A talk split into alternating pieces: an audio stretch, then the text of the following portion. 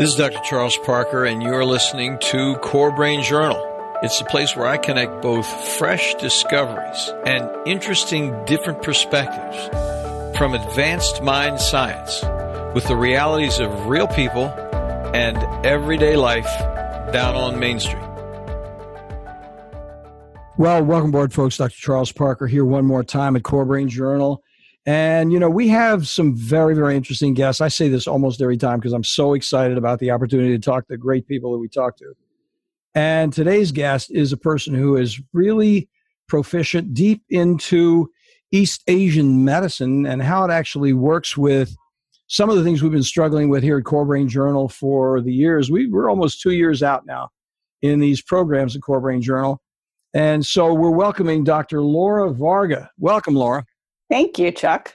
So we're looking forward to talking to you in just a moment. We're going to first of all talk a little bit about our sponsors, and then we'll go on and introduce you formally. Core Journal is sponsored by Direct Health Access Laboratory. They are international leaders in molecular testing for mind science details. With over 3 million studies, they provide deep experience with the usefulness of measuring, for example, methylation, cryptopyrrole, and copper challenges. We see this all the time in practice. They have innovative insights that improve treatment priorities through a global service with a molecular focus. Connect your provider with a PDF on how and why these molecularly oriented tests work for treatment failure at dhalab.com forward slash core. Stay tuned for more details in a minute. Core Brain Journal is also sponsored by the nonprofit Barry Robinson Center teams in Norfolk, Virginia, where they provide fresh options to address the complexity of child and adolescent treatment failure, from behavior imbalances to substance abuse, both nationally and internationally.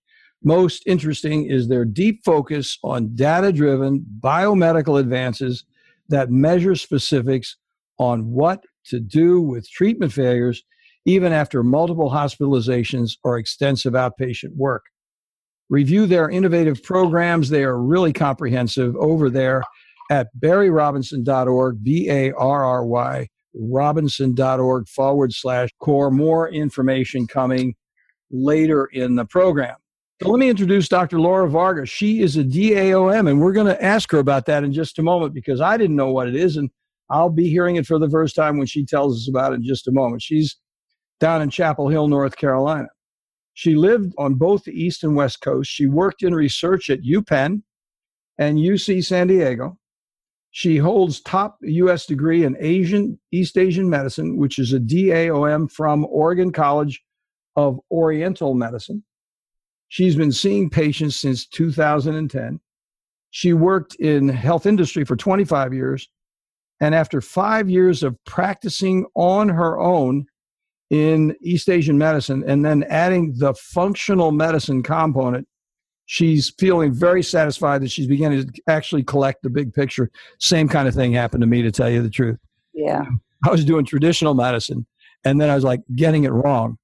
And I'm like, I should be getting it right if I know what I'm doing, and I'm not getting it right. So I've got to go over and do something else. That's why I'm really looking forward to hearing about mm. you. So she's into nature. I mean, how can you be into East Asian medicine without being into nature? I mean, absolutely. So she's she's a sailor woman, and we were just bonding on that a little bit. She swims in the ocean, and she's really surprised that it took her five years to figure out what the big picture was. But hey, I think some people it takes a lifetime. So five years is not bad. so with that, let's start with what this degree is, the DAOM, and sort of get to know you from there if we can. Sure. So in the 1980s in the US, they started to offer the Masters of Acupuncture and Oriental Medicine. Mm-hmm. And then later in 2005, they offered the DAOM. So mm-hmm. you do the Masters first, which is four years. You can do it accelerated in three. And then you do an additional two years to get the DAOM. Wow. Yeah. So you do know the meridians. and a lot more, yeah. but yep. you know what's interesting is so many people have no idea what a meridian is. Yeah. So we need to talk a little bit about that as we do that introduction because before we actually start though, I want to get a little more narrative about you in the background.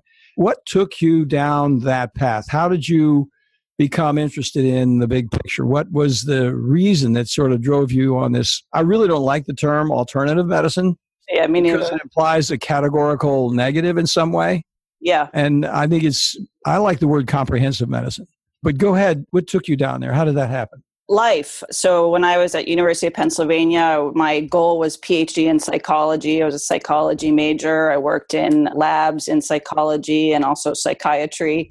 And you'll like this because the lab next door in psychiatry they'd get cadaver brains in. So it was all hands on deck and we'd all rush in and help dissect you know an alzheimer's brain or a parkinson's brain. And that was interesting because they felt different in your hand oh was that right? Oh that's interesting. Yeah the texture was different what was the difference uh, like an Alzheimer's brain, you know, it just it had atrophied. It was like more jelly like. It wasn't as as formed and as solid. And then in Parkinson's, you could see different aspects of the brain that had atrophied, different from an Alzheimer's brain. So oh. there was a real physiological difference. oh yeah, brain. that's very yeah. interesting.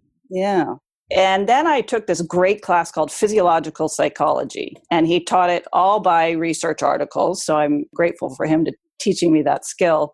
But it was fascinating to me at the level of the physiology that we would feel thirst, that we would feel hunger, right? And then later I took biological basis of behavior classes, the same thing, looking at neurons in terms of emotions and how we're mm-hmm. feeling things. So I started to think, all right, maybe an MD. And I moved out to San Diego, California, and I worked in clinical research at UCSD, psychiatry. Those were the days when Zoloft was coming out and Paxil, gastroenterology, pulmonary pulmonary medicine and volunteered with a pediatrician. So I had this like real interest going. And then I started being treated by an East Asian medicine physician for allergies and asthma that I had since I was six years old. And it was successfully treated. Mm. So uh, the environment of San Diego was influencing me because there's a lot more Asian medicine over there. Then I started studying things like shiatsu and, you know, reading a lot more about nutrition. I had these two interests that were forming at the same time. And then when the DAOM came out in 2005, it just was serendipitous. I, I saw it and I went, oh, that, you know, I would be interested to do that. And it's a great fit for me. Yeah. Well, that's interesting because Stephen Stahl is so influential out there. He's at the U.S. University of California, San Diego. He's he's the big uh, psychopharmacology lecturer in the country. He has he's a big neuroscience psychopharmacology guy. Uh-huh. And uh, you know he's he's got a whole neuroscience training thing, which is strictly psychopharmacology. And so every time I think of U.S. UC San Diego, I think of Stephen Stahl. But he didn't. You didn't. Rush, you didn't brush up against him. You're with another group. Well, that's fantastic that you actually. We see that happen so often in our practice. People with immune system dysregulation that mm-hmm. really don't. Uh, they're difficult to turn around in some way. So did the person who was working with you what did they actually do to help you with those those maladies? So they used the normal treatments that are available in east asian medicine talked about what kind of food i was eating used acupuncture and herbal medicine. Mm-hmm. and i was consistent with that. And then i remember going for a bike ride one day and i had forgotten to take my inhaler and i realized oh I'm not wheezing. I'm not, my chest isn't closing in on itself. And I kind of was nervous and that's where it went. So, oh, that is amazing. That's fantastic. Yeah. So then what do you, you have a area of specialization. What would you say? probably the wrong thing to ask, but you smiled. For the folks who are listeners, they wouldn't know that you smiled at that question. But, but the issue would be, what do you actually focus on when you do it? You just take you take the whole person. There's no the big, the big picture. Exactly. I get that question a lot. I smile because that's a reductionistic view. I remember I, I was speaking to a child psychologist here. He's like, "So what do you special? You specialize in the gut? You know, he's trying to get it down. No, no, the whole thing. the kid. I, as soon as I smiled, I realized what I'd said. You know? so, you, so what happens is, so you don't really. A person comes to you with really, they're just treatment failure. They yep. could be treatment failure on any level. Yep. And so do you live you live now in Chapel Hill? Correct. Yep. And so then you came back over here to the East Coast and Chapel Hill's got a very they have a very enthusiastic group down there. Uh, people who are I mean there's the traditional group but I it seemed to me there's some people who are on the functional medicine side down there. There's some. Mm-hmm. It's a different flavor than the West Coast, but oh. there's oh. yeah, yeah. It's not quite as accepting. no. Yeah. Yeah. That, that is the East Coast. That's true. Yep. Yep. I fully understand what you're talking about. So let's talk about some examples of what you do. I mean, the word meridian is an important word. We've talked to some people who do practice acupuncture. Uh-huh. That'd be a good. That's a word. It's a phrase. Like, what in the heck are we talking about with meridians, and Yeah. how is that related to what we're doing? Yeah. So I Chuck, I always like to normalize things. So meridians could seem, oh, an acupuncture and it's weird. There's a wonderful scientist at University of Vermont. My brain will remember her name in a minute.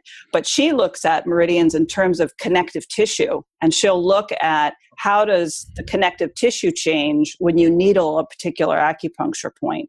And so perhaps this web of connective tissue is part of the communication system of acupuncture. And when mm-hmm. you're skilled, you can feel it. You know, we learn by the anatomy where the points are, but when you're an experienced practitioner, you okay, this is, you know, liver 2 and I'm feeling up there's 3, there's 4, there's 5. They're there. And then from the western medicine point, there's connective tissue density where the acupuncture points are. So that's interesting. I'm an osteopathic physician. I don't know if you Yeah. know that. So we, I did. Yeah. so we, you know, I've been doing that. My mother was an osteopathic physician. That's how I got into it. So she she graduated in '39 in Philadelphia. Oh, And cool. So she did it her whole life. And uh, so what happened was, it, and people who aren't really aware of that don't realize you can palpate that, that you can actually feel it with your fingers. But when you're saying that to me, I'm still curious about what you experience from an acupuncture point of view. When you're going down a meridian, do you actually feel sort of semi nodules under the skin, or how does that actually, how do you actually palpate that? I think it's more subtle than that. It's not Mhm. an obvious, oh, boom, there's this obvious thing. It's more, it just is. It's more subtle. And then Mhm. I will use palpation, and my brain might say, use this particular point, but I'll, I'll palpate a couple points to make my Mhm. choice of which one I want to choose. One day when I found out that you were an osteopath, my experience with osteopaths is that you get that connectivity because of all how all the bones are all connected. The, this Mhm. beautiful web of the nervous system. It's all connected. So, for example, with the meridians, you might needle points on the foot to treat a headache. It's all connected. So Yeah. when you're palpating, just to take it a little bit further, do you go for an area of uh, increased density, or do you sometimes say, "Hey, this should be f- more firm and it's a little it's a little Oh. soft on palpation"? How does that work? Some points, so I'm thinking of stomach 40, they feel kind of mushy. You'll Yeah. feel it.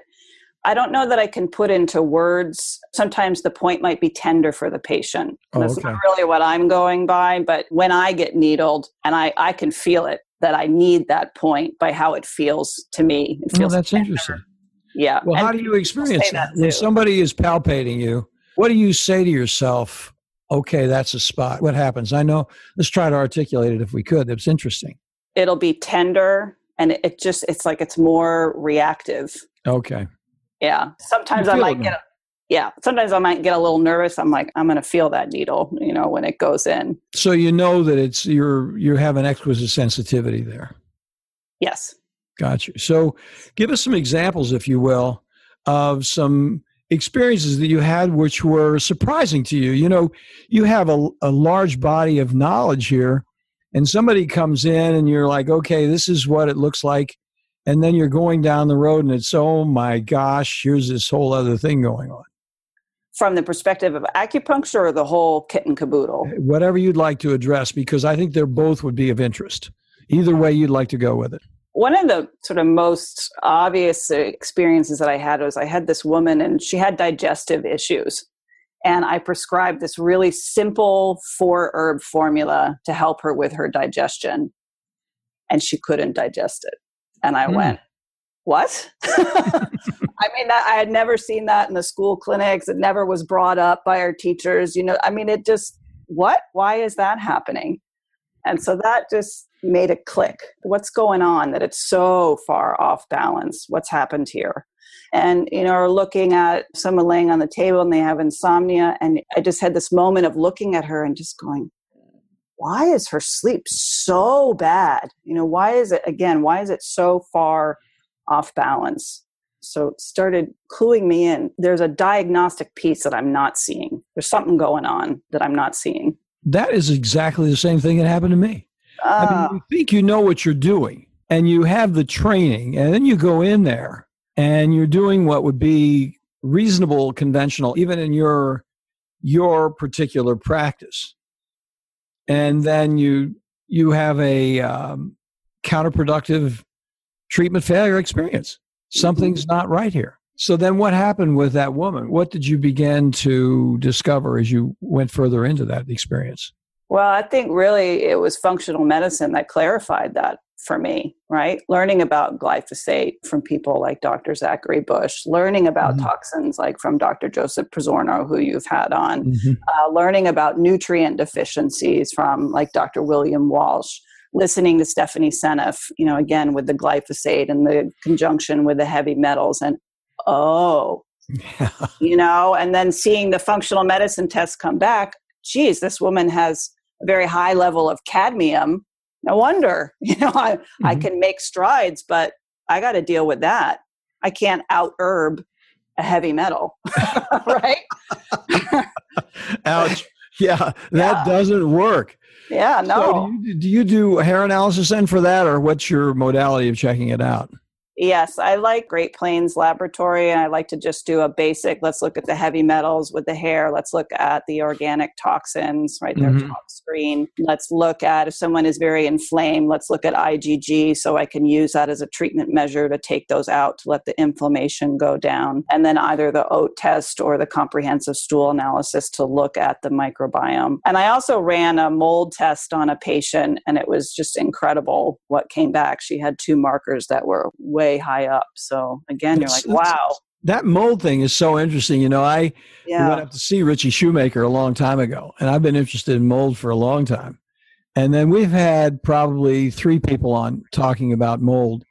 And uh, one was uh, Dr. Pratt Hyatt from Great Plains, the guy that runs the mycotoxin portion there. And then we've had two other people talk about mycotoxins. And one of them was just yeah. published this morning, as a matter of fact. Oh, cool. Yeah. So the whole mycotoxin thing has been very interesting and it's so revolutionary. I'm not really experienced with it, to tell you the truth. I think one of the things that's interesting is hearing folks like yourself talk about it. It's like, hey, if you get this straight, there's a whole whole array of additional answers here mm-hmm. if we just do the testing.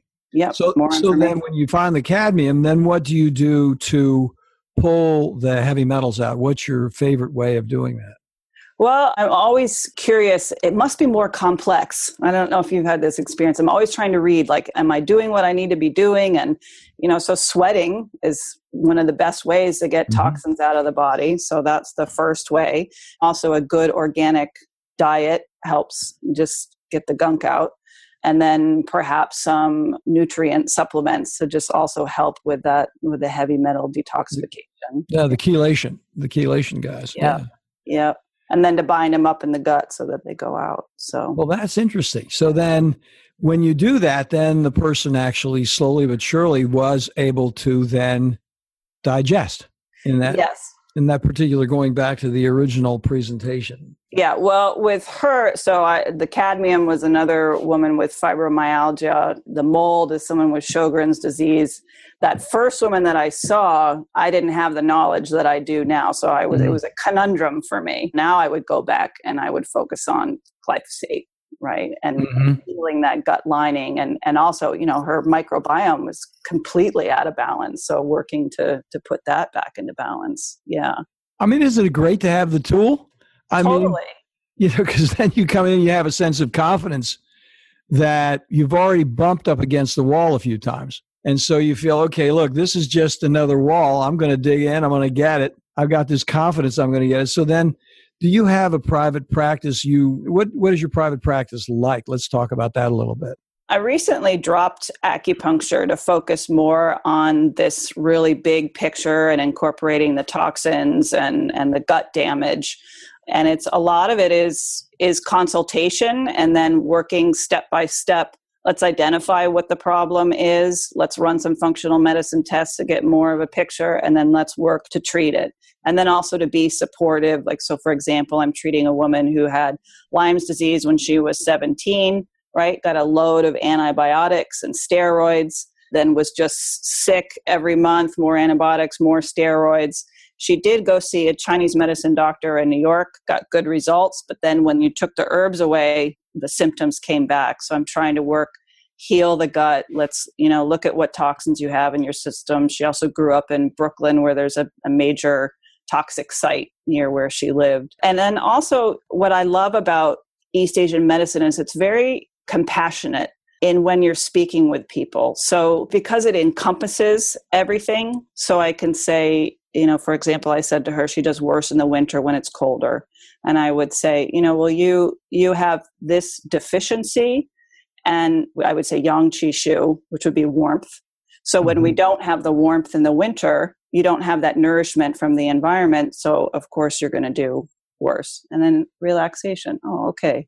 Right. You see how you're you're connected with everything. It's not like something's wrong with you or et cetera, et cetera. Yeah, you're kind of speaking in percentages. You know, here's a little piece of something that we can do something with, yeah. as opposed to you're totally blown. Yeah, you know, like oh, I'm I'm sick. Oh, and I'm not getting better. Okay, well, let's look at why. Then mm-hmm. let's go back. And so you had this, you know, picture that started, and and it was influenced by this, and influenced by this, and okay, and now we're here. So now, how are we going to heal you? How are we going to bring you back into balance? That is so interesting. You know, when you really think about it, I mean, the confidence that you have, the feeling of, look, I'm going to get this done, just is very reassuring. It's great. You know, do you work with people virtually as well? Yes. How do you actually do that? Could you explain that to our guests? Via Skype. So mm-hmm. I'll send them my uh, initial consultation sheet and they'll fill it out, bring it back with me. And it's actually been wonderful. I'll do Skype with patients that are local, no drive time. And, and I've been surprised that there's really been a good connection with my patients, even if they're not in the room with me. So we'll do the initial consultation, and then depending on how sick they are or how much support they need from me, I'll work with them once a week, once every other week, once a month. And, and I like to work in three month segments. So we've got this goal. Where are you at? Let's get some more information. Where do we need to go? And then at the end, where are you and how much more help do you need from me? I used to not do any structure let's see as it goes. I found my patients liked, and it helped me too, to structure it a bit in a you know in a three months. Let's reevaluate. Let's do. Now, when you say reevaluate, do you retest? Like, for example, what what kind of things do you actually retest on? I mean, some of the things you don't need to. For example, like IgG. I don't know where you are with that. I mean, I'm just talking about my own experience. But what do you retest on, for example? Toxins. So, mm-hmm. for example, I have a, a patient uh, who came to me wanted to get off his PPI, and um, then when I started learning, and again, I got him to a certain level. We were down to twice. He only needed it twice a week, but I couldn't move the needle and get him all the way off of it. And then when I started learning about function medicine, oh, all right, let's let's take this big look. And he had had an episode with testicular cancer, and when you look at his toxin screen, you kind of go, makes sense that that happened. So mm-hmm. let's detox. Now that we've done that, let's retest and see where we are. So things like that. I think it would be individualized. Yeah. Yeah, that's interesting. It really is because I think that's putting that structure in is so relevant. I mean, I've been the same way. It's sort of like, okay, we've got it done. I think it's going to work. And you have the, when you start, you have the confidence because, mm-hmm. okay, this is going to work. And then, okay, well, if I don't really get behind that, I'm not going to find out when it doesn't work and have a structure so you can really chase it down. And that's very interesting. Now, so we're going to take a quick break here, but what I'm going to do is ask you when we get back. One of the things that's occurring to me, and I think it's true for our audience guests here, is where do you really find the biggest problem with approaching individuals who come in to see you? What would you say would be the theme of, okay, here's a sort of common theme that I really have to kind of prepare myself for when someone's coming to see me. And I'd like ask you a little bit about that.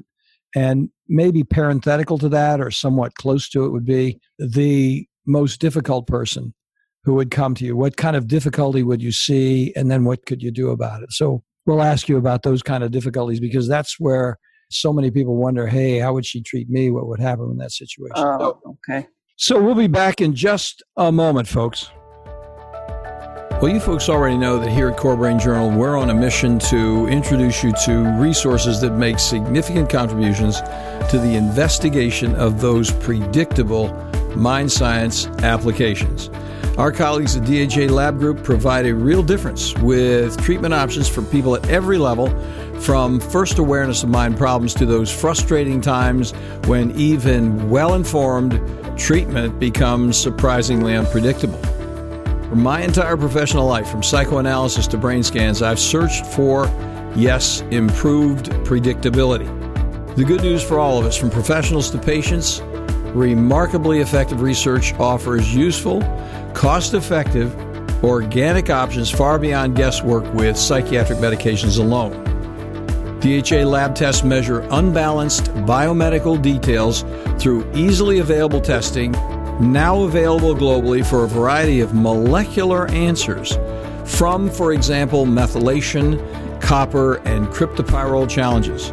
Check in for more details at dhalab.com core. That's D H A L A B.com forward slash core. So, welcome back, folks. Dr. Laura Varga here is talking to us about some very, very interesting, comprehensive approaches to the suffering of human beings that we don't hear about often. We we just don't get it. I'm so glad we have an opportunity to talk to people like Laura. She's so uh, so interesting. So the, the difficult question is it's sort of the larger question is what do you do with the difficult people who come in from the point of view either with their attitude or they have something that just seems to be intractable on the front end and they've almost given up with themselves. What kind of hints, ideas do you have about something like that? So they feel defeated, that it's hard. Yeah, they feel defeated and they're skeptical and uh, they want to get something to happen. They want to they want some kind of preliminary reassurance before they go down this long path with you. How do you approach something like that? Yeah. I think the treatment part is easier. What I have found to be the hardest and what I wasn't really prepared for when I came out of school is the perceptions of, right, you mentioned alternative medicine and traditional medicine. Mm-hmm. That's the hardest part for me and I'll have my degrees on the wall. Like this was 11 years I spent, you know, studying. I must have learned something, you know. yeah. and then to, and, and, what I've also read, and I, I put some books in the show notes An American Sickness and The Truth About the Drug Companies, written by MDs, very, very good. So the Western medicine knows everything, and then these kind of alternative guys are, I don't know. That's the hardest thing to step forward from. And I mean, the way that I handle is I just, I just make it normal, you know, and just talk about it and say, this is right now we've been suppressing your symptoms. You know, maybe you're on Neurontin for pain, and but that's not going to shift what's happening. And I like to use big pieces of paper and I'll draw the, the gut and I'll mm-hmm. draw the microbiome and you know you have antibiotics so the good guys go down the bad guys go up and release toxins and glyphosate gut damage and then the immune primary immune system secondary immune system. So just to really lay it out in a picture. And then you know i think it it takes time in the relationship. But at the get-go people well and you're in in psychiatry so you'll have an opinion on this. At the get-go people either get it or not. They're drawn to it. They want to take a step forward. And then they also have to want to to get well that i didn't learn about in schools a whole psychology around illness. So for me that's the hardest. In terms of treatment i like a big puzzle. That's yeah. fun for me. I like to look at all the different factors and sit with it and look at it and figure out where we're going. And really in my practice and and what i've been seeing and then learning about functional medicine and this is why this is the piece that surprises me that took me five years to see. We look at the health of the earth, right? And mm-hmm. in East Asian medicine, we are the human body is a little microcosm of of the big macrocosm. Mm-hmm. And I've started to say to my patients, you know, well, the bees are sick, the birds are sick, the polar bears are sick, the coral reefs are sick. We're sick too. So to, to see that that interconnectivity and and the big picture that is a very provocative observation. It's very helpful. You know, so much while you're talking, I'm thinking about so much of what we do. I say this overtly to people that a lot of what I do, and you're just saying this in a different way, but we're saying the same thing, is a person really has to get educated yeah. about the process. They come in with a vertical management expectation that you're going to do something. And then what happens is if we do educate them well, they do form a partnership with us. Then we're on the same path together. If they stay in that verticality, if they stay in a passivity and with an expectation without they're basically going to be non-cooperative on some level because they really haven't been educated enough to really know how to cooperate effectively. Right. So then what happens is they're distant and you wind up I myself wind up chasing on some level uh, working with them. And, and of course, as I chase them, then I do educate them. Yeah. because I know that they don't get it on some level, and then we have to we have to make it palatable and understandable. Yeah. Yeah, I think they have to be in a place where they're. Someone told me this. They have to be more uncomfortable than the idea of how uncomfortable it would be to make the changes. So, isn't for, that true? I'm yeah. sorry. Yeah, I, I interrupted you, but that's. Yeah. So, for example, I had this woman, she had chronic fatigue, fibromyalgia, bed bound, throwing up every day, not able to hug her children and I worked with her and you know then she was driving her kids around and hugging her kids and doing great. And her friend had uh, Hashimoto's thyroiditis. And mm-hmm. I, I met with her and she just said oh well I just I don't think I could do the diet changes that she did. And I thought yeah. Wow uh, yeah. you're you're suffering right? You're so, not suffering enough. Yeah. I had a woman that was so so completely messed up. And when she'd been seen by a number of people and she came in for a second opinion and she was a treatment failure on all kinds of psych meds. You know, one of these people said, I've been on 20 antidepressants and and somebody said I had ADD and I've been on stimulant medications and nothing works for me. I'm just untreatable. And we went in the whole thing and I asked her, my favorite question is how many times a day do you go number two? So we did the whole transit time with her and she was like, you know, twice a week or something like that. Oh. So then I said, look, we really need to do IgG testing. Well, I don't know if I need it or not. You know, there's this whole thing. Finally, we got her to do IgG testing. And then we presented the results to her. And she broke down and cried. I can't do this. Milk is my favorite food. You know, she was redlined over on, on the Great Plains. she was redlined on IgG with casein all the way over. I call it New Jersey trifecta. She had milk, eggs, and wheat completely blown all the way out and she had candida on top of it but the deal was her milk was her thing and it was almost like kill the messenger like i can't believe then she started being upset then she got mad i yeah. can't believe you're telling me this. So, so she was mad for probably i would say two or three months but she finally did come around. She'd come in for a, a review and she said hey you know I hate to admit it but i think you're right. But it took the pain. She had to actually accept the pain. Apropos of your point. She had to say, okay, I am more uncomfortable with this problem. I am going to do something about it. I don't have to kill the messenger or give it a shot. And you know, and I understand the difficulty of that transition. For breakfast, I'd love to have a cafe au lait with a nice brioche. You know, yeah. but that's not what my body likes, so that's not what I do. I mean, it's so often that our bodies are telling us what we have to do. Our mind is going down one path, which is what we like or what's satisfying. Yeah. And our body is saying, no, no, no. And another thing I love, I'll just drop in this point about diet. You know, I had always been trying to figure out what I need to eat for my body. And then I love East Asian medicine because it's individualized.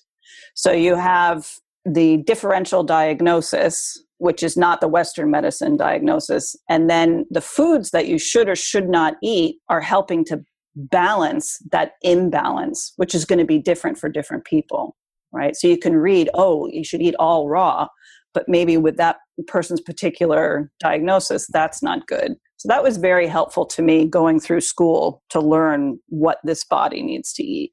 Now, know? tell us a little bit about that, if you will, because I'm on the negative side, but I don't know almost anything about the affirmative side, and that would be something you would know something about. So, how I'm, I'm sure you can't it's really too global a question but could you oh, give us a couple of examples on something like hey this this would be beneficial for you from an east asian medicine perspective so for example the woman who had the lyme's disease her digestion is really very weak.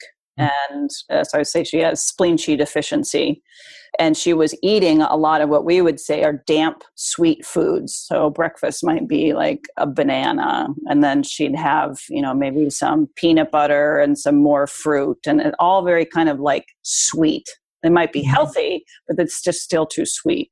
So mm-hmm. I said to her, you know, this a little bit of sweet nourishes the digestive system, but you've got too much. So it's harder on your digestive system. So to nourish it, and this is in winter, I want you to be eating more soups. And she's weak. So can you do some bone broth to really help nourish you?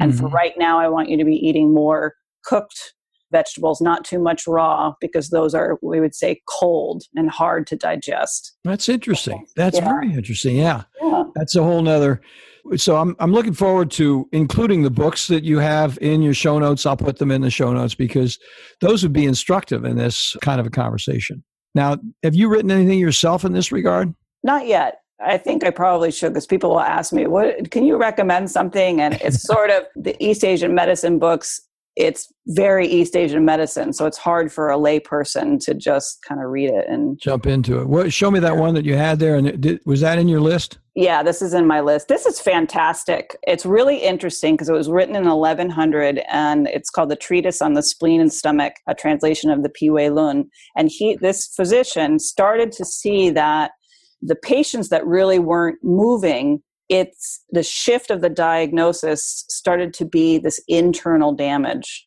damage to the digestion. So he mm-hmm. was starting to see when people would come back and things wouldn't heal he started to focus on healing the digestion. And then from that we know in, in east asian medicine that's number one for us. We have to heal that before we can heal other things and well, that's so interesting because I have a similar focus, but I don't have the depth of focus that you have. Mm-hmm. That sounds like a very interesting book. It is. We see so we see them. You know, I, am limited in my thinking, so I'm always thinking about immunity, and uh, ah. it's more than immunity. Well, it's everything. It's like uh, Zachary Bush was saying. You know, there's the digestion, and then just on the other side, we've got all that the neurons and hormones and everything that's there in our primary immune system in the gut and the microbiome being part of our immune system. Isn't he an interesting guy? He's fantastic. I wrote him an email and I said, you know, for someone who came from such a reductionistic background, you really have this great holistic viewpoint. Oh, he does, and fantastic. He, he and he just when you crank him up and ask a question, he just goes right into the clouds. I mean, covers so much in such a careful and beautifully explanatory way. I mean, I just enjoyed speaking with him so much. I bet. We had a number of people on like that, but he was certainly exemplary because yeah. and I think Bill Bill Walsh does the same thing. Dr. Walsh does the same. He's like he's so humble. Yeah. And, and Zach Bush is such a humble guy. He's just saying, look, yeah. here's here's what we see. You know, this is the way it works. So very interesting. It was a real pleasure listening to him. And by the way, folks, you're listening in your car. I'm going to have those links in the show notes so you can go back to those if you want to. So, in closing, how could people actually contact you, Dr. Laura Varga? How could we contact you if we wanted to? You can go to my website, drlauravarga.com, and that has my, all my contact information there the Facebook page, and my email and phone number.